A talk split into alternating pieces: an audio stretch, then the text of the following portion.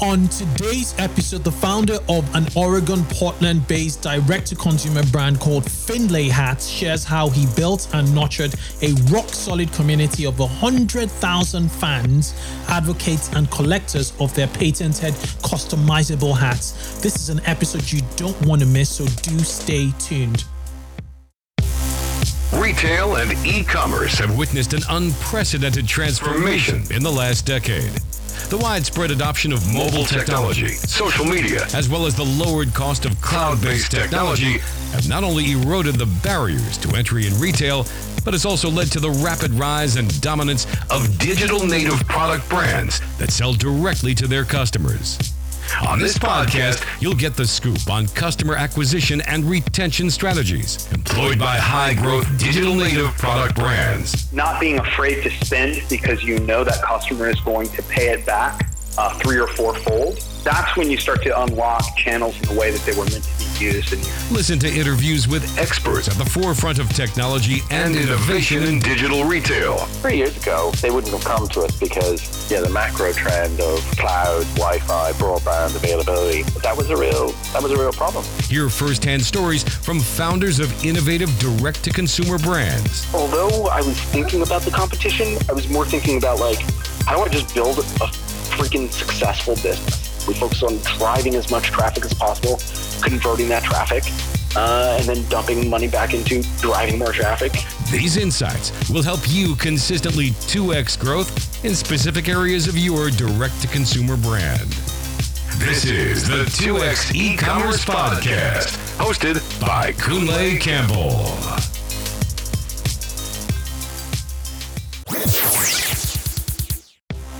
The 2x e-commerce podcast is brought to you by Klaviyo, the ultimate e-commerce marketing platform for email and SMS messaging. Whether you're launching your e-commerce business by taking your brand to the next level, Klaviyo gives you the tools to get growing faster. That's why it's trusted by over 30,000 e-commerce brands like Brooklinen, Non, and Chubbies. Build your customer list, send emails that pop, and create marketing moments that build valuable customer relationships over any distance. Get started for free today. Visit klaviyo.com slash 2x to create your free account. That is K L A V I Y O dot com slash 2x.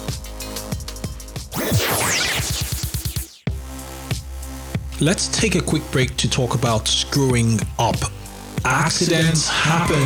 Perhaps you installed an app that messed up your theme, or a CSV import completely messed up your product catalog. Common myth cloud based e commerce platforms like Shopify and BigCommerce have automatic backup solutions you can use when something goes wrong with your store. This is simply untrue. They don't. Myth busted. So, what do you do? You use Rewind Rewind will protect Shopify and BigCommerce stores with automatic backups. Rewind should be the first app you install to protect your store against human error, misbehaving apps, or collaborators gone bad. It's like having your very own magic undo button. Rewind is trusted by over 25,000 businesses from side hustles to the biggest retail brands you can think of. Gymshark, Movement Watches, and Pampers all use Rewind for automatic backups. So here's the deal for 2x's. If you head over to rewind.io, which is R E W I N D.io, install Rewind, you'll get to use it for free for seven days. If you reach out to the Rewind team and mention the 2x e commerce podcast, they'll extend your seven day trial for a full month for free. Enjoy peace of mind with Rewind backups. Remember to head over to rewind.io and don't forget to mention the 2x e-commerce podcast for a full month trial. Hi guys, welcome, welcome, welcome to the 2x e-commerce podcast show, and I'm your host Kunle Campbell. This is a podcast dedicated to rapid growth in online retail. Growth stories, growth stories. You know I love stories, and on today's episode we have a phenomenal growth story they are a brand I have pretty much, you know, um, followed. I think it was on LinkedIn or, Twitter, but I have followed and you know um, respected the, the brand from a distance because I, I, I felt and I've known that um, there's it's a very community driven brand and, and so I just used to, there are a few brands that come to mind, you know, when you're talking about the whole Shopify space, the direct to consumer space that have been bootstrapped. And, and this is one of them. Well, um, I have Jimmy, who's the co-founder of Findlay Hats, and, and they're a community-driven, um, you know, hat company essentially, selling direct to consumer, and they've been around for I think eight years. And um, today we want to kind of explore how important community is in and on one-to-one communication with your community in in actually building you know a brand out you know um, long term so without further ado i'd like to, to welcome jimmy to the show. Welcome jimmy. Hey thank you so much for having me. Happy to be here. Fantastic. No it's a pleasure to, to have you on here. Um, i probably haven't done you sufficient justice in introduction. Could you take a minute or two to introduce yourself and, and Findlay hat yeah, so my name is Jimmy uh, Finley Hickey, and uh, I run Findlay Hats. We are a hat company based out of beautiful Portland, Oregon, who's recently been making headlines for uh, some interesting reasons with our, our protest here. It is a, a great little city filled with good people and uh, really happy to be in the Pacific Northwest and represent Cascadia. Uh, we make hats that are built for good times, and unlike anything else on the planet, all of our hats have a patented stampede lace on the front of them right there for the video viewers. Mm-hmm. Uh, this lace can be tied in different styles. You can use it. Uh, you can mix and match, match your outfit, match your shoes, tie it in different styles, different wood clips, give it a different look each day. But most importantly, that lace, we say it's built for good times with a simple little untie job there. Boom, boom. The lace can also be brought down around your head to mm-hmm. keep your hat on your head through good times. So next time you're out there on the water, sticking your head out of your limo, jumping out of helicopters, all that good stuff. The hat's going to stay on your head through those good times. We also have a hidden stash pocket inside all of our hats right there. Okay. Uh, it's in like in the the front crown of the hat, and then we also have a lifetime warranty. So if anything happens to the hat, we'll fix it or replace it for free, no questions asked. And uh, uh, you'd be surprised at the amount of dogs that eat hats or um, situations we run into. We get we get uh, a handful of return or orders every day that have uh, some type of issue that we got to fix or replace. So um, a lot of hat companies out there don't don't offer that, and we say you know we do it because uh, our hats are built for good times. You don't want people to be afraid of their hat getting damaged while doing that that good time. So, are your are your hats made in in the USA?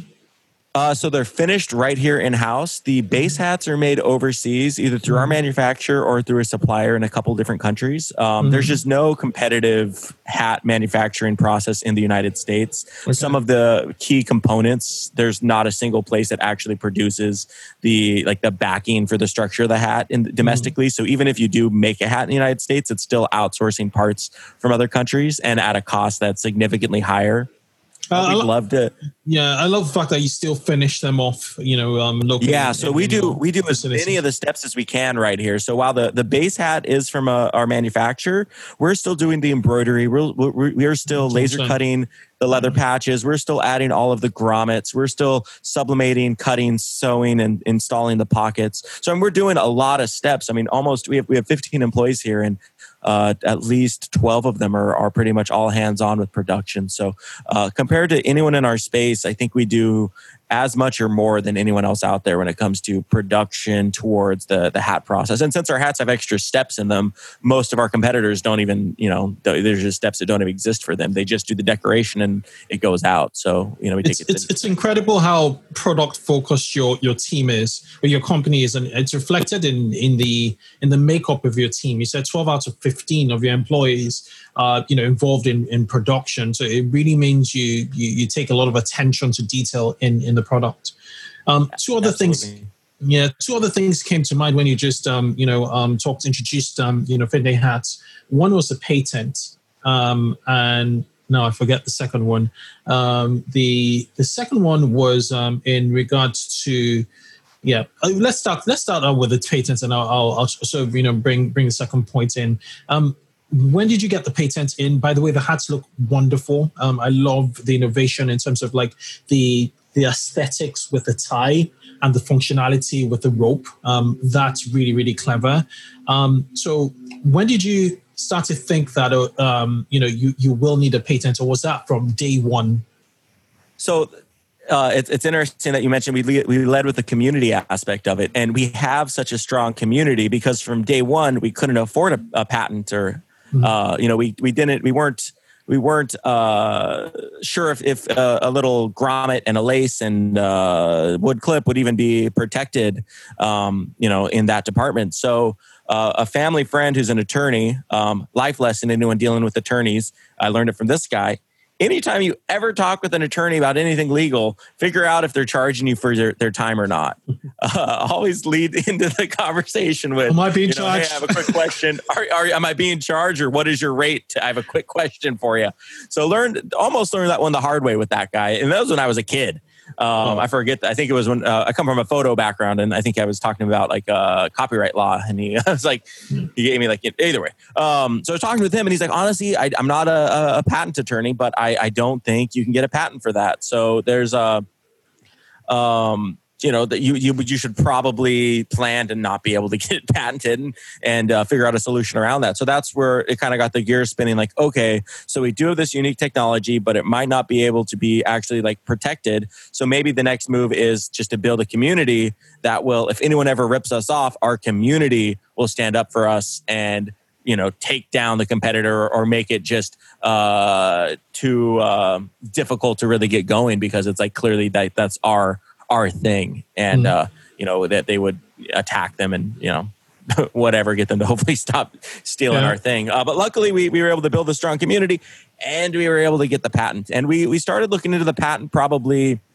I'd say, a year or so into the brand existing. Mm-hmm. Um, a friend of a friend referred us to, to an attorney, and I sat down with him, and luckily he ha- he's a photographer, and I knew we kind of connected. He kind of what he was talking about was at a level where I could trust him, and I kind of was like, okay, if I can trust him on something I know well about, I feel like I can trust him on something I don't know well about. Yeah. And fast forward, it took like two or three years, probably over ten thousand dollars now.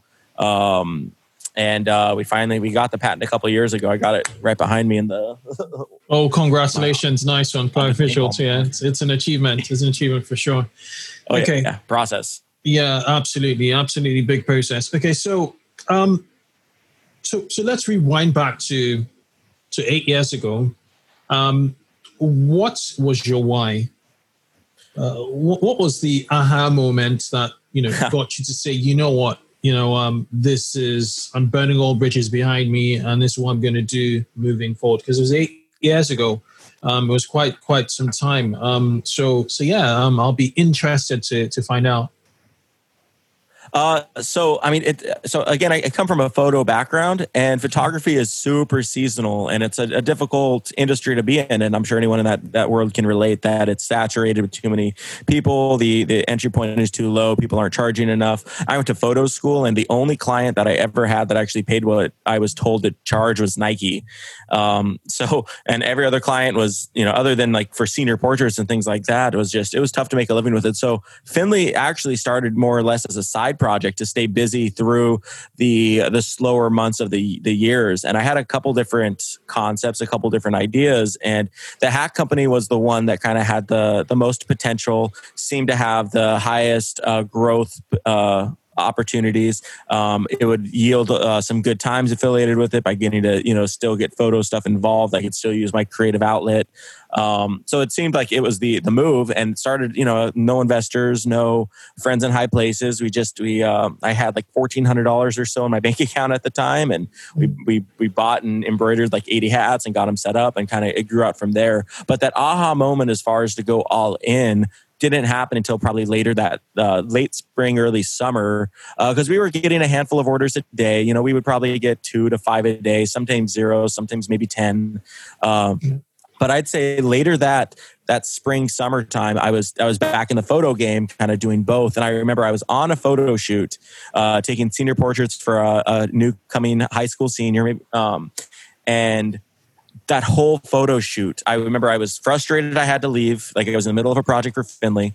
Um, the whole photo shoot, I was just like, okay, you know, like when I'm done, I'm gonna get 450 bucks. Like this is gonna, it's gonna be okay. Like, you know, I, I was just thinking about the money. I was just thinking about how I wanted to get back to Findlay. I was not in the moment with my client, and I was, I, remember at that point, I was like, man, like I don't need to do this anymore. And so that was the point where I kind of, I flipped from being Findlay being a, a part time thing with my girlfriend at the time, Sarah, who's still our co founder um, and still works here, to um, uh, like, okay, now I'm, I'm all in. And that was just this, uh, I guess that aha moment was middle of a photo shoot, doing something, doing something else. Okay, it's interesting. You, you're a co-founder, so let, us talk about Sarah. Um, why did she get interested? Was it you know? Um, let, let, let's let's just rewind. I, I just want to get a full context of, of how you built it before we jump into the marketing. For sure. Um, so from the so, so Sarah uh, is really crafty. Uh, she's always been a DIY. I think she has DIY or die tattooed on her. Um, nice. So she's yeah. So she's uh, um, you know she's always had a creative outlet with with uh, you know that side of things. And so from the very very early stages, she was uh, helping with uh, like the sewing. We did do a lot of beanies. We did apparel, like uh, like Western shirts. So she would stitch stuff together for that. Um, she would do our pockets. Um, so yeah, I mean, so from the early stages on, she was pretty much running our seamstress uh, department and then helping with uh, production, uh, so shipping, packing orders, all that side of things. And then as the company's grown, she's gotten more and more niched into just our seamstress department, and now she runs our three-person seamstress department. So we do a lot of leather patches, um, and that pretty much keeps them busy all day, every day. Incredible, incredible, incredible, incredible. Okay, um, so you um, so so how did you get your first 1,000 customers? Ooh, uh, we got our first 1,000 customers. I think a, a, big piece of the early stages that helped us was from my photography background. Um, I networked with a lot of different action sports athletes, uh, a couple people at the professional level, but a lot of people at the advanced amateur level. Mm-hmm. And through that, we were able to send care packages out, and we were able to kind of grow in different little uh, little cities. And a handful of Pacific Northwest cities that have a hub of extreme sports athletes and, and people, we were kind of able to target those people um, as friends. I mean, targeting sounds you know a little malicious, but we just you know we wanted to send them some free hats, and they wore our hats, and then people in the town took notice, and then it kind of snowballed from there. Our focus really early on was uh, and I forget where where this this isn't you know uh, unique to us. It was picked up in a book or from someone else, but you know we wanted to be the hometown hero before we could be a global brand. So we really focused on growing in the the local community, and it's interesting because uh, you know we're we're based out of Portland, but a lot of communities around us are a bigger hub for our customers than locally in Portland. And now we're, we're trying to, to push locally in Portland a little more aggressively because it's kind of a, a, weird position to be in where it's we're, we're based out of the Northwest, and there's a lot of pride for this little corner of the United States. Yeah. Um, but at the same time, we don't want to be seen as that Northwest brand that only sells Northwest themed stuff. So we don't, while we name stuff after places in our area, we don't necessarily use uh, graphics of like our mountains and, and, uh, we just don't want to be stuck as just seen as like you know that Portland brand. You, want to be a global. You still want to have a Portland heart, but a global brand like Nike, you know, um, is I think. Uh, yes, one one thousand percent that. You you, you yes. think about Portland or Orlando, you, you think you, you, think about um, what's it called Nike, but but you still you know Nike is just it's everywhere, right? Um, it's it's global. Yeah.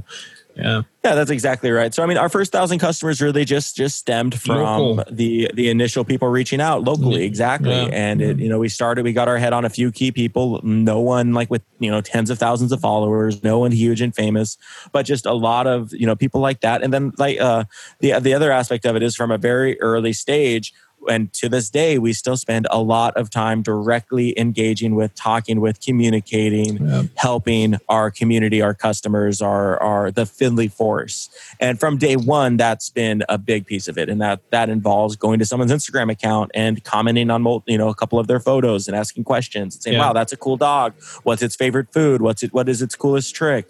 Uh, so really like starting a bunch of these small dialogues. And while you can't you know it's not easy to scale that with without scaling people to do that um, what that does is it, it just over time creates a you know pretty strong uh, connection with the brand and uh, something that you know I think we've had a lot of life customers from even from that first thousand. Like I know our very first customer is still you know a collector to this day. Um, so yeah, that's been a focus of it for a while. Is just that, that direct communication. I think that also got us to that first thousand.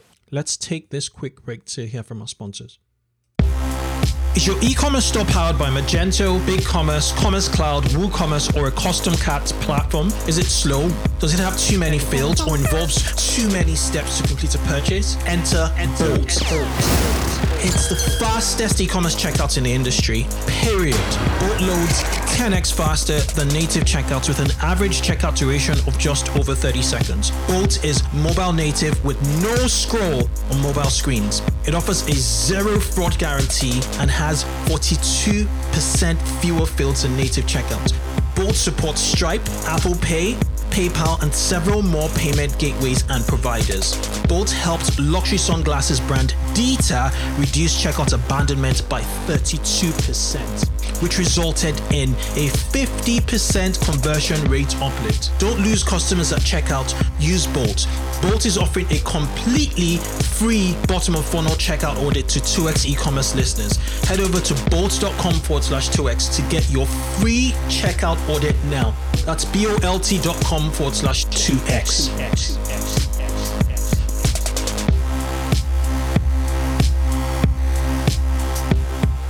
So several conversations I've had, um, you know, many businesses have started with, or we we bought some Google ads, or we you know we tested with Facebook, or we we ran a Kickstarter campaign. But yours is quite unique in the sense that you um, it was you know um, it was pretty much hand to hand. It was one to one at a community base, you know, um, where your it was local. You knew the people who were actually purchasing your hats. Um, at the time, were you selling online at all, or was it you know pretty much um, you know selling um, uh, well be at the back of your your car, or you know selling from a store, or selling from your warehouse, or selling from your house? What did it look like? So it, we were we were running out of a living room at the time. So uh, no storefront, no uh, warehouse, no. We had a, a handheld grommet press uh, and a sewing machine, and that was about it. And a bottle of glue um, for our uh, our process at the time. So it was all online actually from from the very beginning, and uh, we started on Squarespace. And after about a year, year and a half, we switched to Shopify and haven't looked back from there.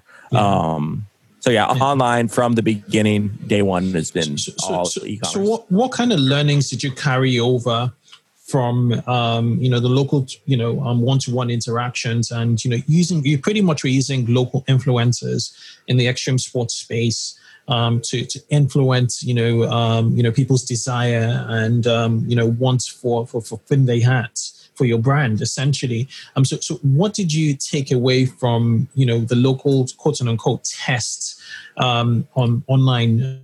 Um, and um, when did you start you know um, reusing that um, uh, to, to an online audience Uh, so I mean, I think even from an early stage, it was still kind of a mix of while we were, you know, a lot of our our hubs were growing around the uh, the local people we had sent hats to or our friends or that side of things. It was still jumbled in with with a larger audience because we would send hats to people in in other areas as well. Um, so I think it kind of a it from even early on, it was a mix of of both local and global, um, or at least you know this continent, but.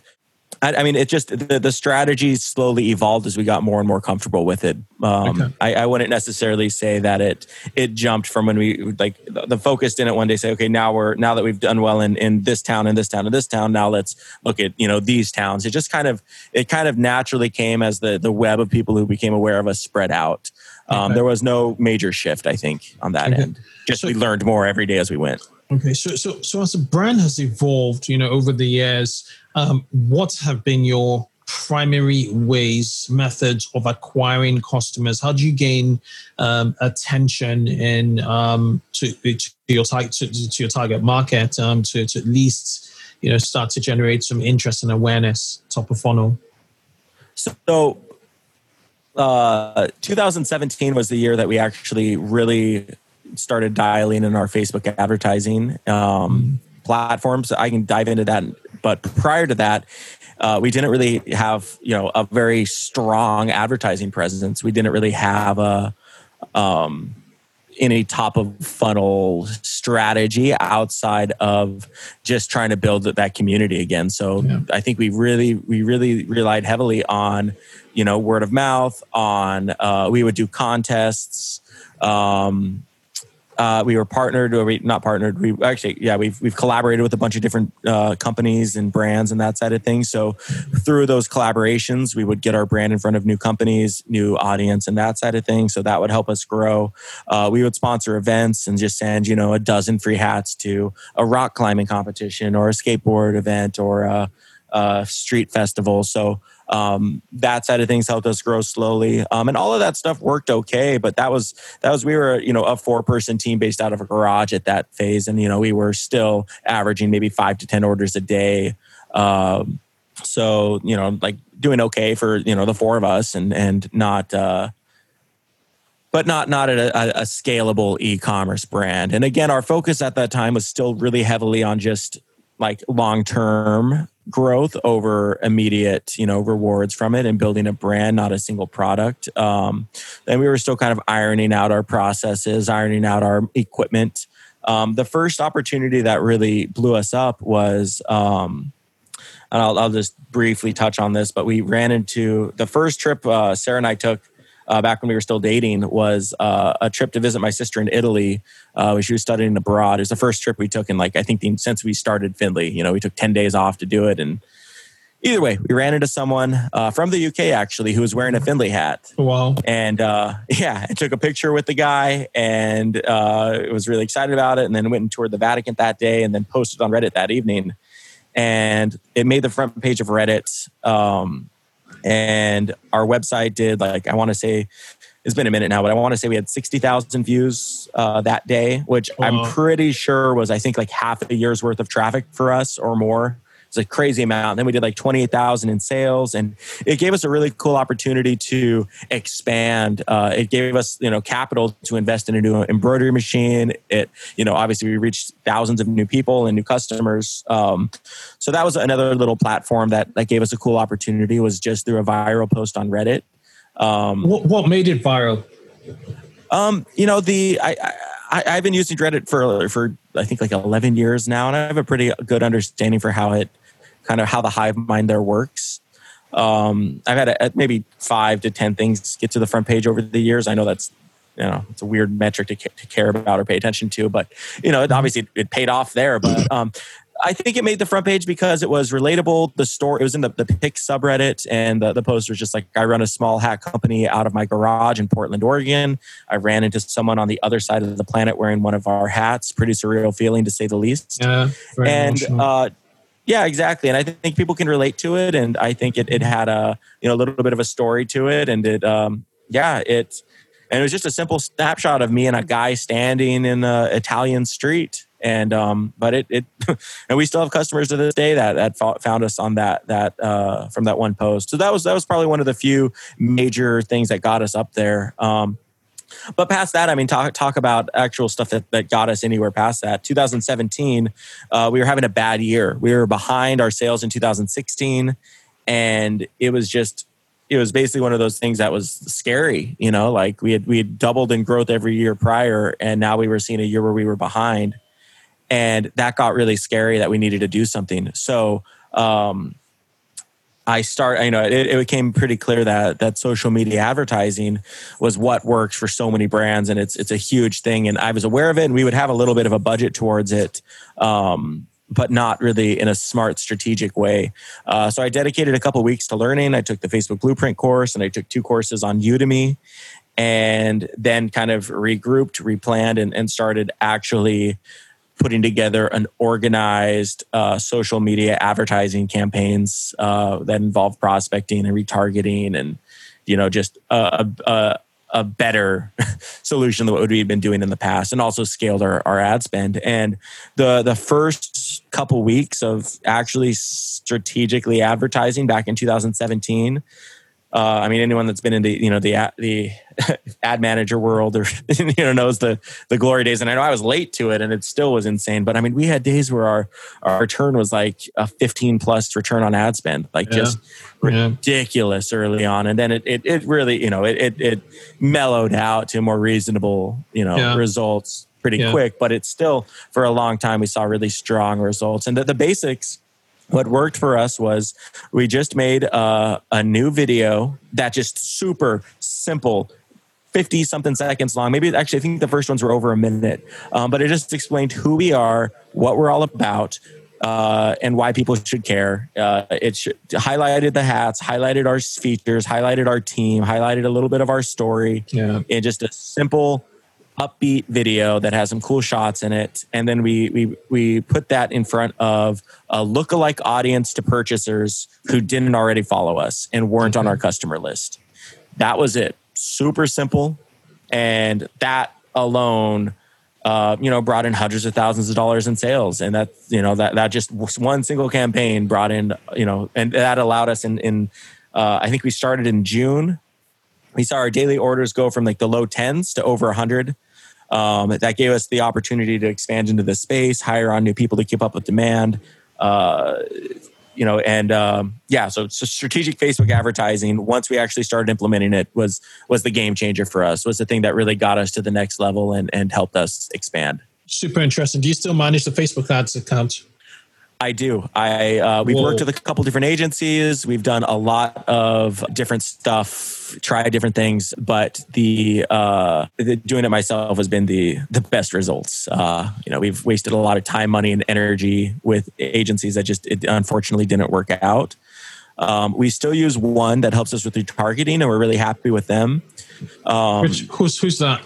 Is that Shoelace? uh, so shoe, shoelace, Shoelace, yeah. shoelace, and we've been using them for a while. We actually uh, went back to them um, because uh, when one of the one of the agencies we were working with was basically like, "Hey, our results aren't as good because you're not using us." Uh, for retargeting, so you need to stop using them for retargeting and start using us for retargeting. Mhm. So we switched, and then they're you know they were not performing well at all, and uh, they were like hitting our break even return on ad spend and being like, yeah, pretty good results today. yeah, so. Um. So yeah, but but that, what's interesting is it was you know, and, and this was last year when we were really trying heavy with the with the agencies, and um, once we stopped working with agencies and we brought it back in house, we also were like, okay, let's stop the focus on trying to scale and just keep switch our focus just back to excuse me um just uh sustaining where we're at right now because last year we had a, you know a down year after 2018 being awesome 19 was down again and uh, so this year we came into it with a completely new strategy that we're not just going to rely on spending more and getting more in sales. We also need to completely change up the strategy. So what we've done this year is we added a new premium mystery box to our website, which is I saw that. basically insane value. 100 bucks, you get three three hats, a hoodie, a shirt, sunglasses, beanie, little Wow. goodie bag. Yeah, it's a, it's a good amount of, and free shipping too. So it's a good amount of stuff on there. Um, so we add that, uh, and you know, like a higher average price means we can spend more to bring in a customer. Yeah. Um, you know, so even though the margins are a little bit worse on that one, since it's so many items, we Yeah. can spend more to acquire customers through it, and then the customer gets you know really good value. You know, that's part of the you know the offer is good there. Uh, so that's one. And the other thing is we started instead of doing seasonal launches like a launch for spring, summer, fall, winter, we um we also changed uh, we also started adding weekly exclusive hats so we would launch new hats Okay. every single week drops, weekly and drops. that was huge Yeah. yep and Yeah. uh, because Yeah. we do so much production in house it's easy for us to make 24 of these 36 of these 100 of those because Mm-hmm. it's you know, we're, we have complete control over the process here so we're Yeah. able to do it end to end um, and it's you know it's a pretty it puts us in a unique spot by having the production house because now you know we can offer more limited stuff more frequently so it, it basically to, to to fix our advertising account. And obviously now it's a completely different ballgame with the uh, pandemic situation uh, but even b- before that in a, in a normal circumstance just being able to release something new every week our return on ad spend was really really strong uh, Yeah. because people were you know they want to see the new stuff and people are interested in buying exclusive things. Uh, so that was a, a, a big game changer this year Yeah, very very interesting because um, what you did is you you hacked the product. You you you, you didn't say, oh, you know, let's try and look at it from a marketing standpoint. You're like, you know, what what we doing, you know, um, operationally that can change, um, you know, the psychology of people, how people are going to receive it. So you're top of mind in a very you know high frequency manner where you know there'll be a group of people who want to you know sort of see you know what the latest hats this week and they'll come again and again and again and you know that you know um, you build that momentum and yeah um, it's quite Yeah, interesting from that 100% you're right. Yeah totally, totally changed, like on a psychological level, just changed, you know, change the strategy there for the approach perception yeah. on that end. So, so, so as, as a business, what, what kind of gross margins are you, what, what are your gross margins like? Uh, like 10 to 15% roughly. It kind of, it kind of varies because right now, we've been like we've been seeing such explosive growth um, mm. due to the pandemic and more people shopping online that yeah. we've been really really reinvesting in our infrastructure here uh, so it's kind of it's been a weird year in that our uh, you know our end of day i guess our so our, our our gross margins are high. Our net margins are, are in the lower. Mm-hmm. Sorry, our yeah, gross yeah, yeah. we're at like sorry, sorry, gross is in like the seventy percent or so. Oh, okay. Okay, uh, sense, gross is pretty solid. I'm sorry. Yeah, net brings it down into the yeah, yeah, net's like 10, 15. and that's that's um, where you want to be at the seven percent mark, really. Yeah. So, yeah. yeah. Sorry. Yeah. Okay. Early early morning. He's just getting a little bit of caffeine, in, but yeah, so we're, we're, we're pretty solid on that end. But then our uh, you know we because we have so much production in house, it's uh, we have a pretty heavy uh, um, you know weekly payroll and you, we have benefits for our full-time employees. Um, you know we we pay competitive rates for for what we do here. So it's you know we want to take care of our team because you know yeah. like we, we kind of going back to the we care about our product.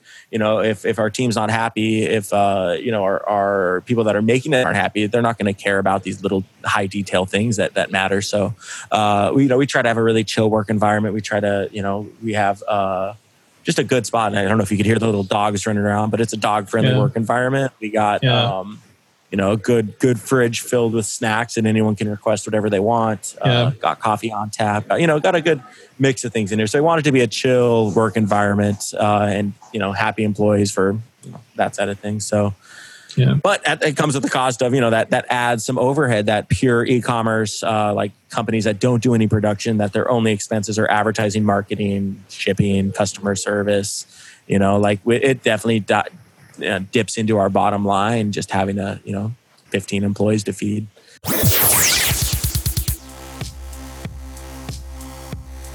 It's safe to say that most of us have been doing more shopping online lately. And if you're an e commerce brand, that means you might be seeing more first time customers.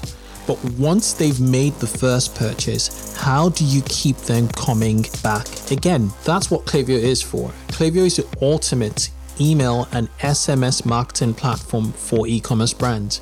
It gives you the tools to build your contact list, send memorable emails, automate key messages, and more. Way, way more. That's why over 30,000 e commerce brands like Chubbies, Brooklinen, and Living Proof use Klaviyo to build a loyal following. Strong customer relationships mean more repeat customers or sales, enthusiastic word of mouth and less dependent on third party ads. Whether you're launching a new business or taking your brand to the next level, Klaviyo can help you get growing faster. It's free to get started, so visit klaviyo.com 2x to create your free account. That's K L A V I Y O dot com slash 2x.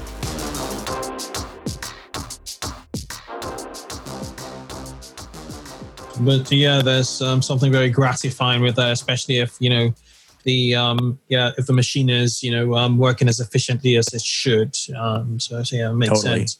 Um, yeah, let's talk about community. Um, I've, I've, I've, I've, I've sort of you know got an understanding of your origin, your why, which is very powerful, um, and your initial growth and those key moments of growth that have you know changed the company now you're a very community focused brand you have a facebook group for um, customers that spent over is it 500 or 1000 dollars lifetime so it started. It started at the the entry to get in was you had to spend a five hundred uh, to uh, through lifetime with us. Mm-hmm. Um, but now the the barrier of entry has decreased mm-hmm. um, as the community's kind of evolved. Um, but yeah, started being very like you know pretty heavy level to get in, and now it's I think anyone that's spent over a hundred or has a couple hats we let in.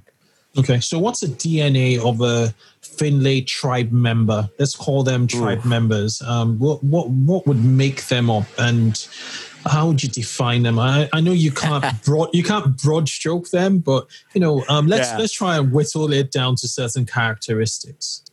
I think I think a, a really simple piece of it is uh, just just uh, friendly, mm. good individuals. I think that's a simple way to, to to broad stroke the situation with our our community in there because it is while there's a few people who are kind of gatekeepers, there's a few people who are kind of snooty about their collection and and who has what or who got what and you know you'll find that in any community. I think as a whole it's filled with just good people who you know like we again our branding is so strongly built around good times. I think it it's it attracts the people that have that like positive mental attitude.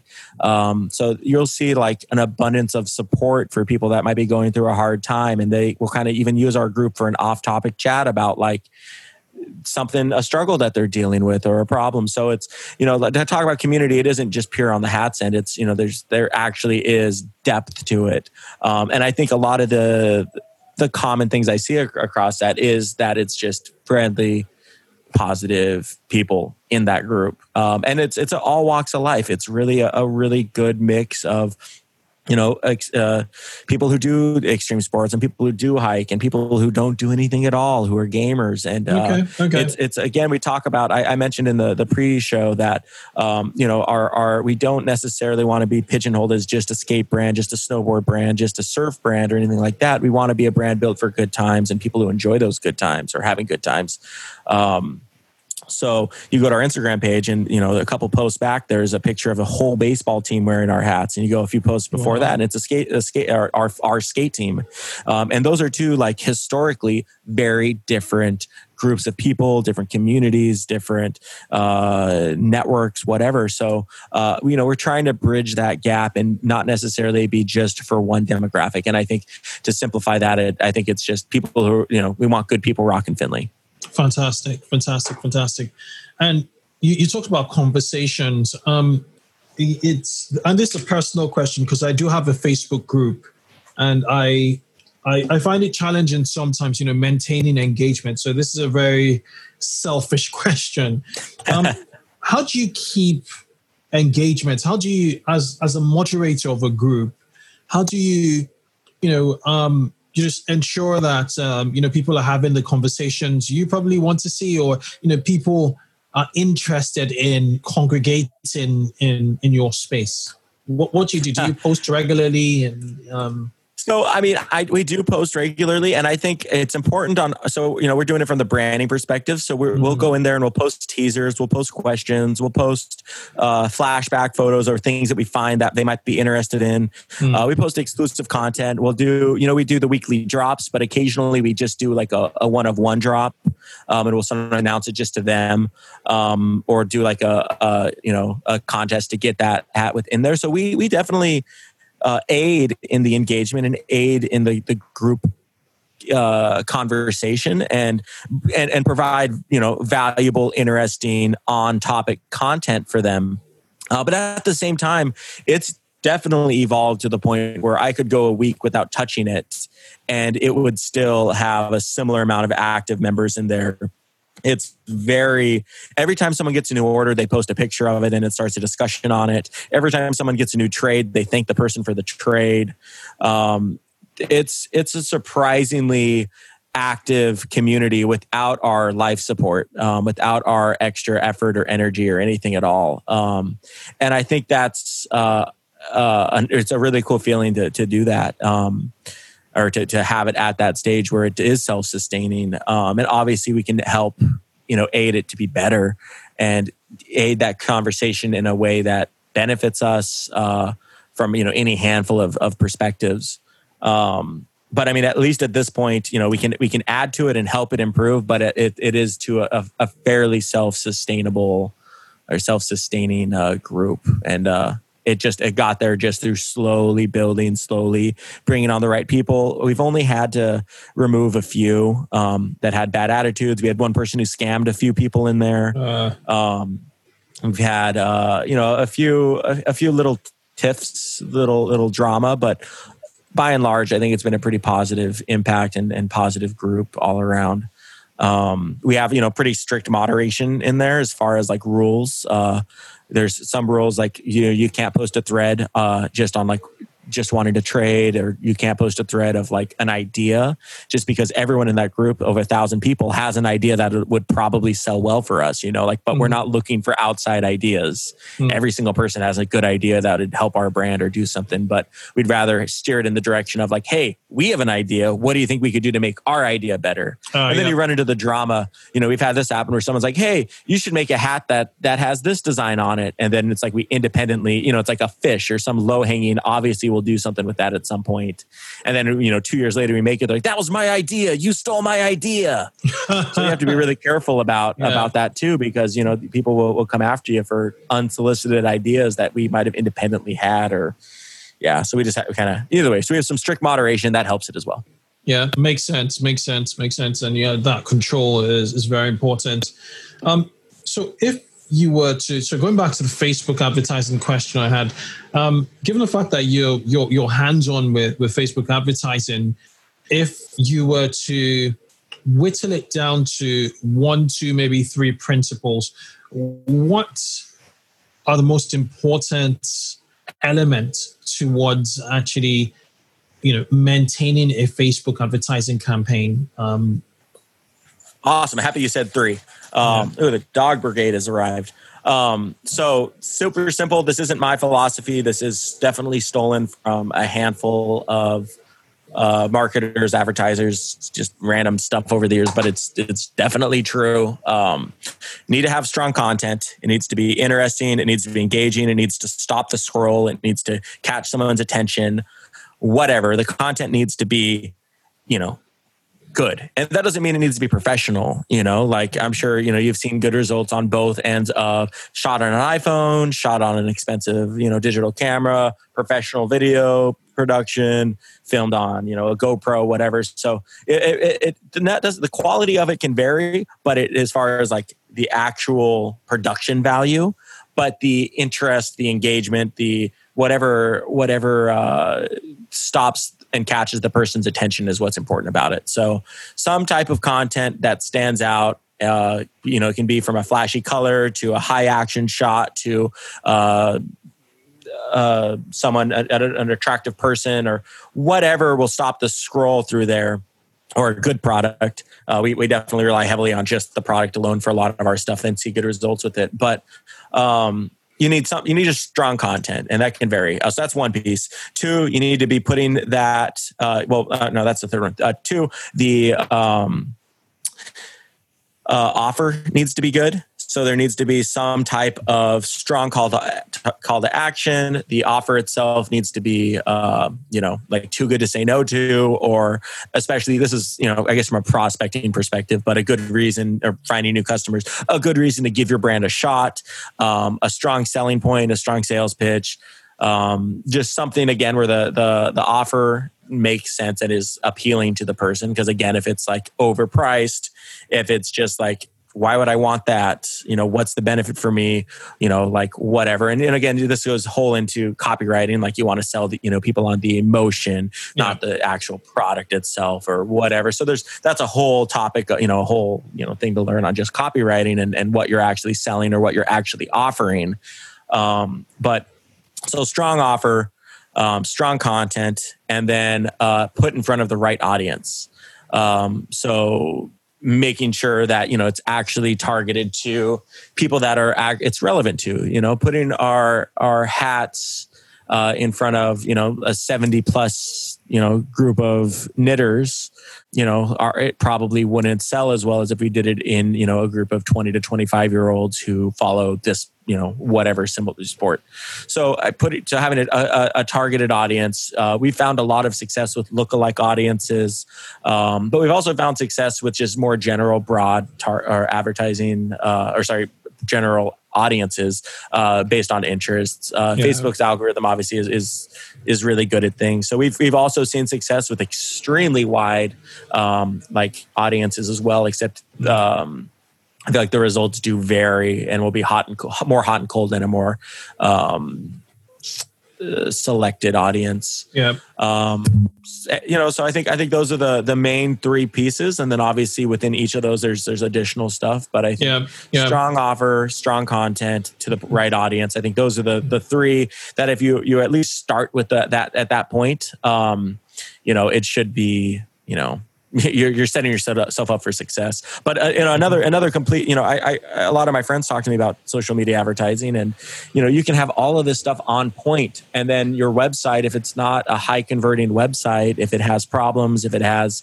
you know, just hangups or doesn't look good or doesn't bring trust or show social proof or your landing page is garbage you know your website also has to be really really good so i mean i think i think even with those three you you need to have the proper you know funnel and proper website to to make that happen Absolutely, absolutely. And then um, a quick one on actually, let's ask the same question around community building. So, what three core tenets do you think you know will um, help any brand looking to, to to to to not just rapidly but effectively build a, a community of um, enthusiastic fans, collectors like you guys? And um, yeah, and just you know enthusiastic people who are willing to be advocates of the brand. wow um ah, that i mean three let's see i think having a genuine care for the the people and actually uh i mean uh, uh, like what, what to whatever degree that means but but not just being fake not just being like cool thanks for the comment but actually you know really trying to like find a way to relate to the person and just you know discuss something that they're passionate about. Because and i learned this through photography this is a photo trick that if you're ta- I, I took a lot of photos of senior portraits. I don't know if that's a thing in the uk or not but Yeah. you know uh, i would take pictures of students in high school before they graduate for their parents for the yearbook whatever. Um, and so I'd be taking photos of people that weren't comfortable in front of a camera. And a way to get someone comfortable in front of a camera, especially a stranger, someone you don't know, is to find out what they're passionate about or what they like and start mm. asking questions about that.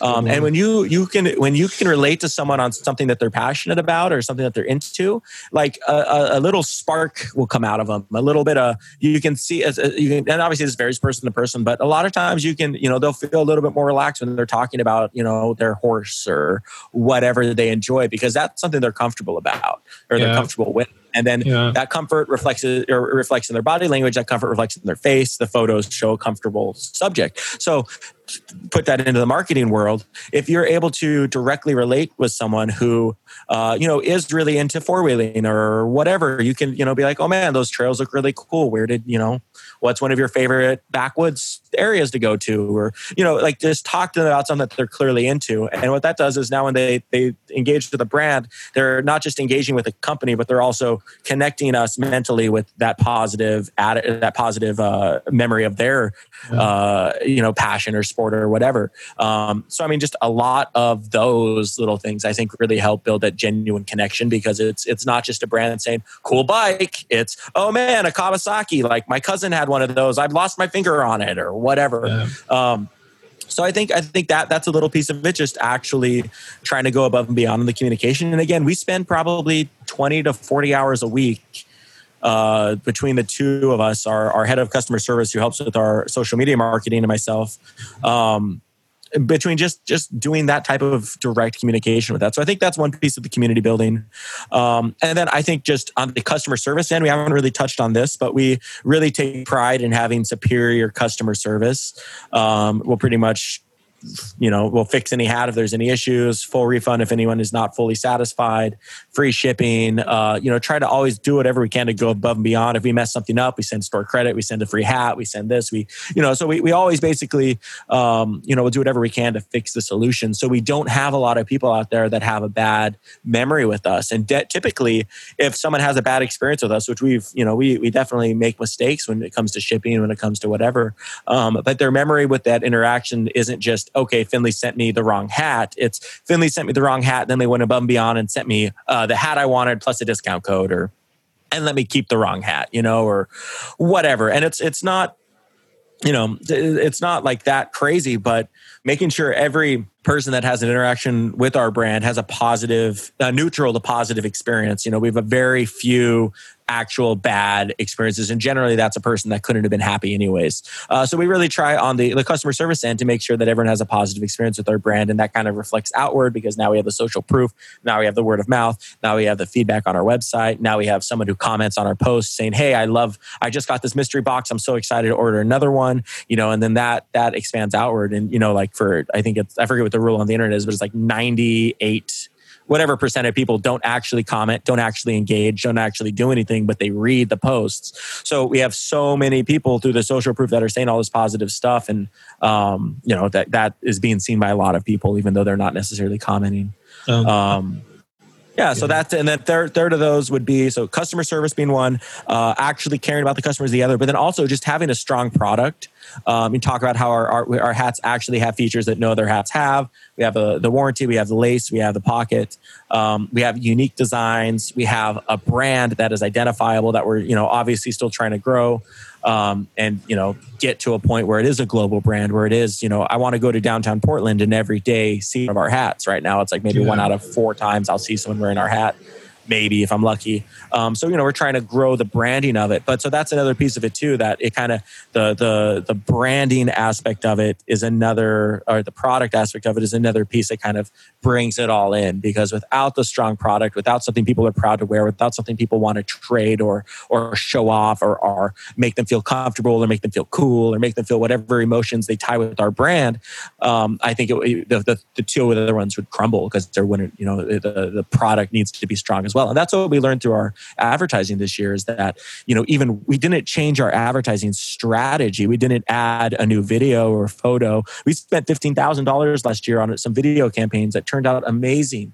And I, I don't think the return on those has been as high as our simple old video that you know is is, is poorly not poorly filmed but not you know at that production not professionally exactly um, yeah, exactly. And same with and and just simple photos of two hats, someone holding two hats, outperforms any of those high budget, high production videos. So you know this this year we we haven't changed the product, we haven't changed our community approach. Uh, you know, we haven't changed our customer service. Uh, uh, um, oh, sorry, we actually did change the product. We, the only thing we did change was we started offering more frequent products and that side of things. So, you know, they, that was a missing to it by, by having a, uh, more frequent launches helped all the other stuff.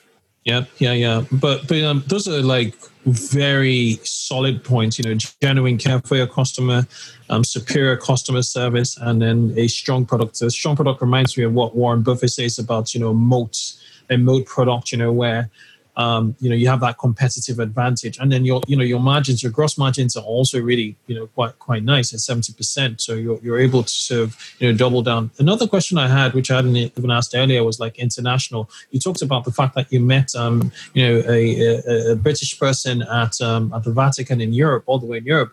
Um, do you sell internationally um, and um, are you sort of making a push internationally if you do? Um, so most of our focus is on North America. Mm-hmm. Um, we we did have a distributor in the UK, mm-hmm. um, and it didn't. It, it just didn't take off. It did, the focus wasn't there, I think, and it was kind of either way. So we've we've looked into it. We've had a little bit of distribution in Sweden. We had a little bit of distribution in Peru. Um, and then our biggest one would be actually Australia. And Australia is still active of the four outside mm. distribution channels. Mm. Um, and we're definitely it was, it's always been United States, Canada, Australia have been our, our three biggest uh, hubs. With United States being ninety eight percent of the sales, maybe ninety five now, but I don't know. Um, but so we're interested in, in, in growing globally but the issue maybe not the issue but the challenge is you know we're still trying to be the hometown hero right we're still trying to be that just reach a national scale domestically and the effort to build a brand bring it uh, you know to a new country is has been surprisingly challenging. Uh, you know as you can see that three of our four attempted distribution networks have failed at it. Um, and that's because the strategy that's got us to where we are today i mean i've been working 80 hour weeks since 2013 like you know it's not it hasn't been easy.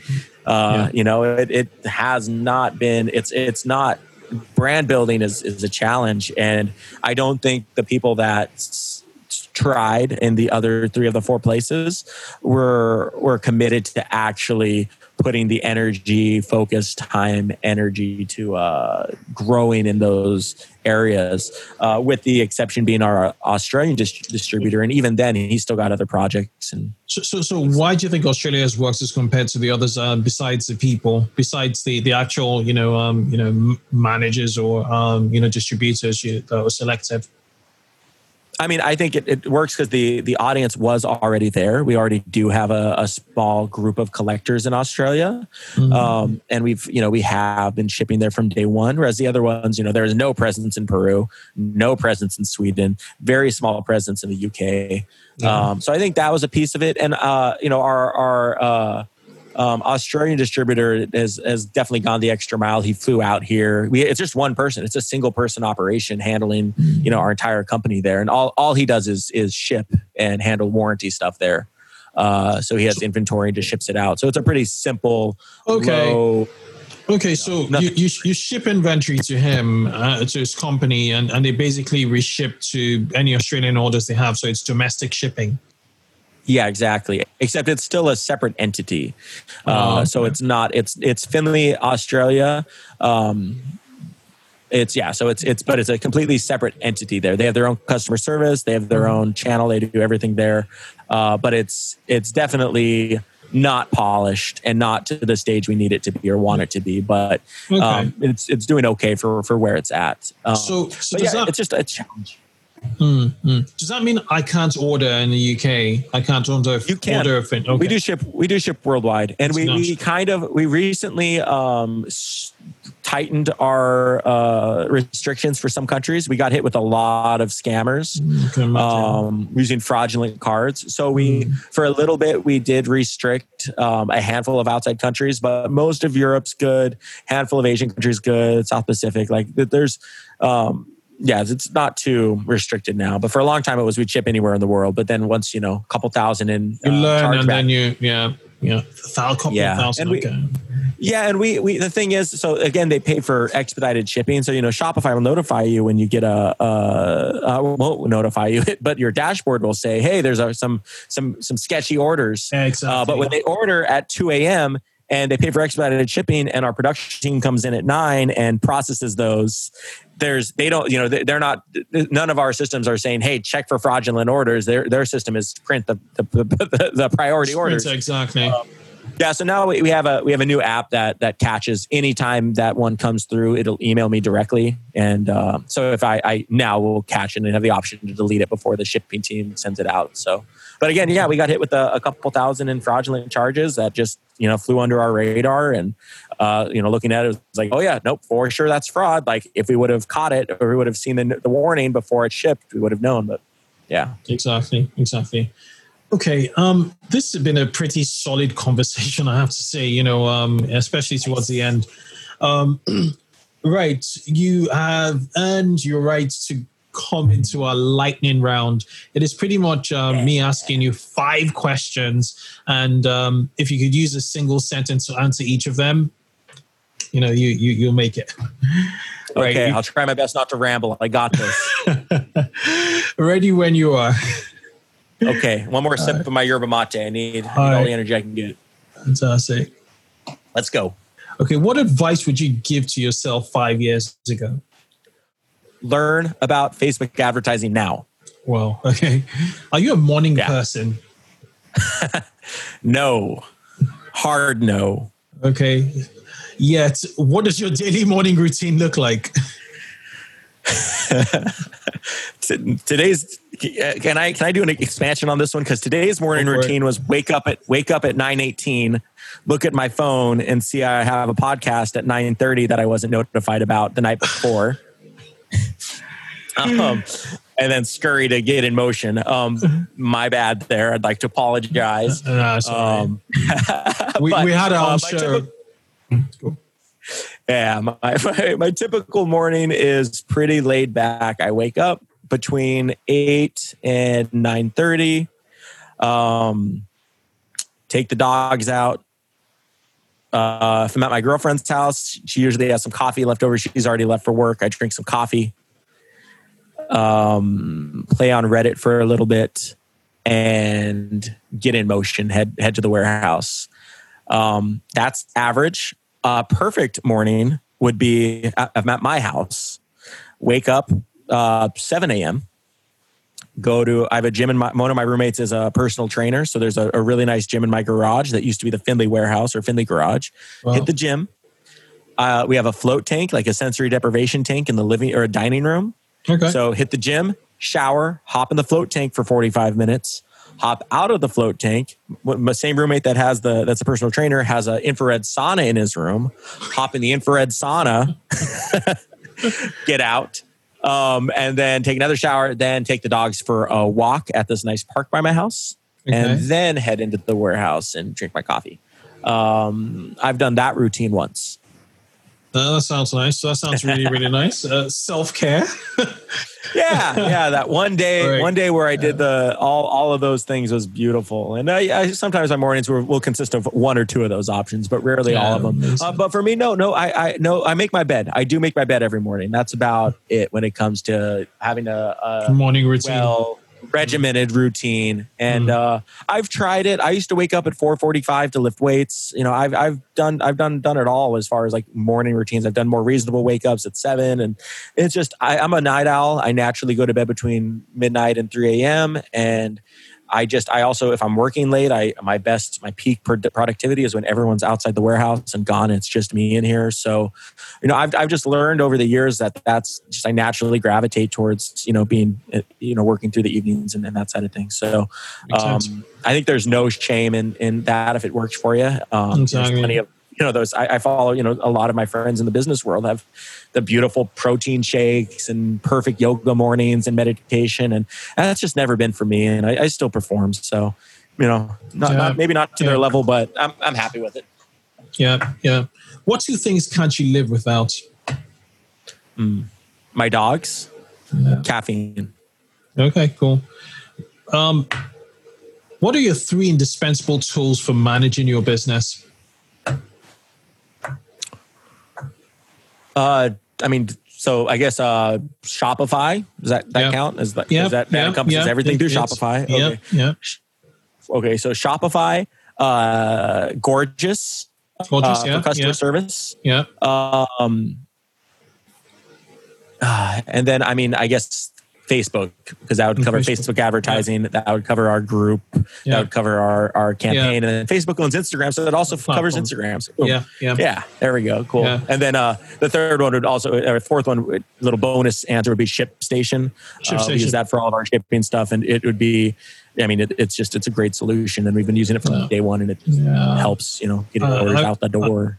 I've had them on the show.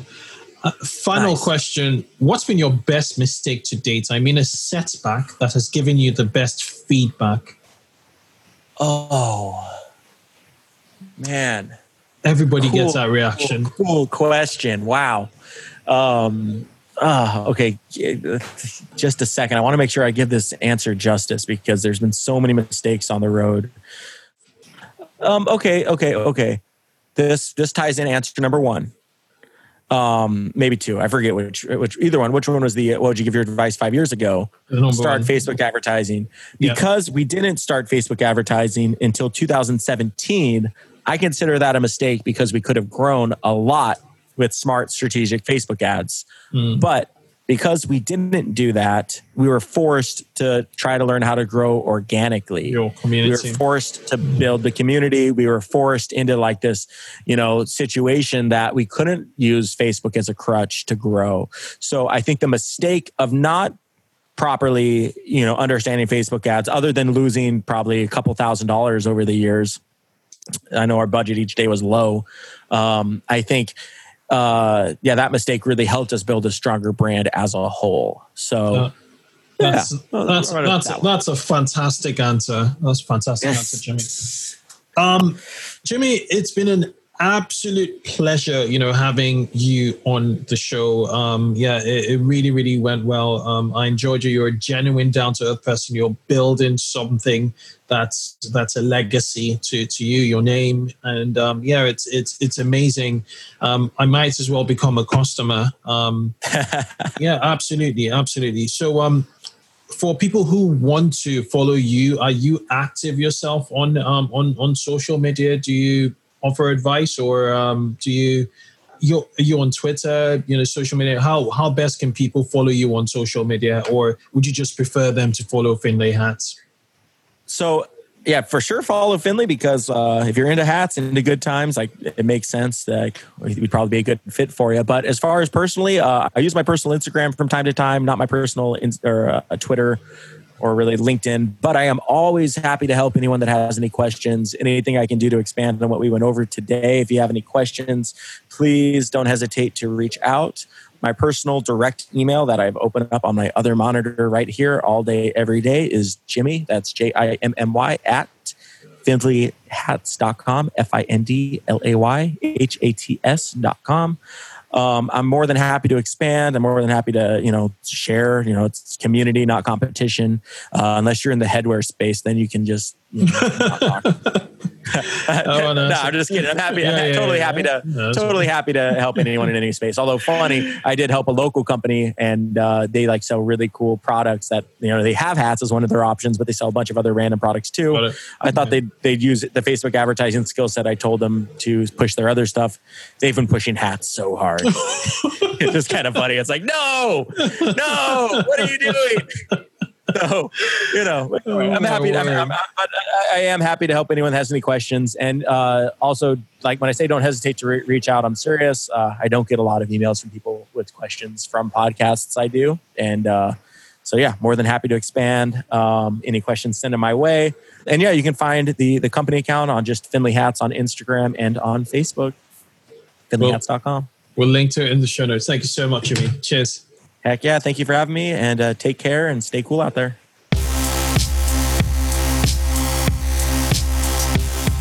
Thanks for listening to this episode of 2X E-commerce. We encourage you to connect with our community of 2X e-commerce listeners on our Facebook group, E-commerce Growth Accelerator Mastermind. Just search for 2X e-commerce on Facebook to find it. Answer three questions and you'll be approved. Grab the show notes of this episode on our website 2xecommerce.com. Finally, if you haven't already, give the show a review on your podcasting app. Catch you on the next show and keep growing.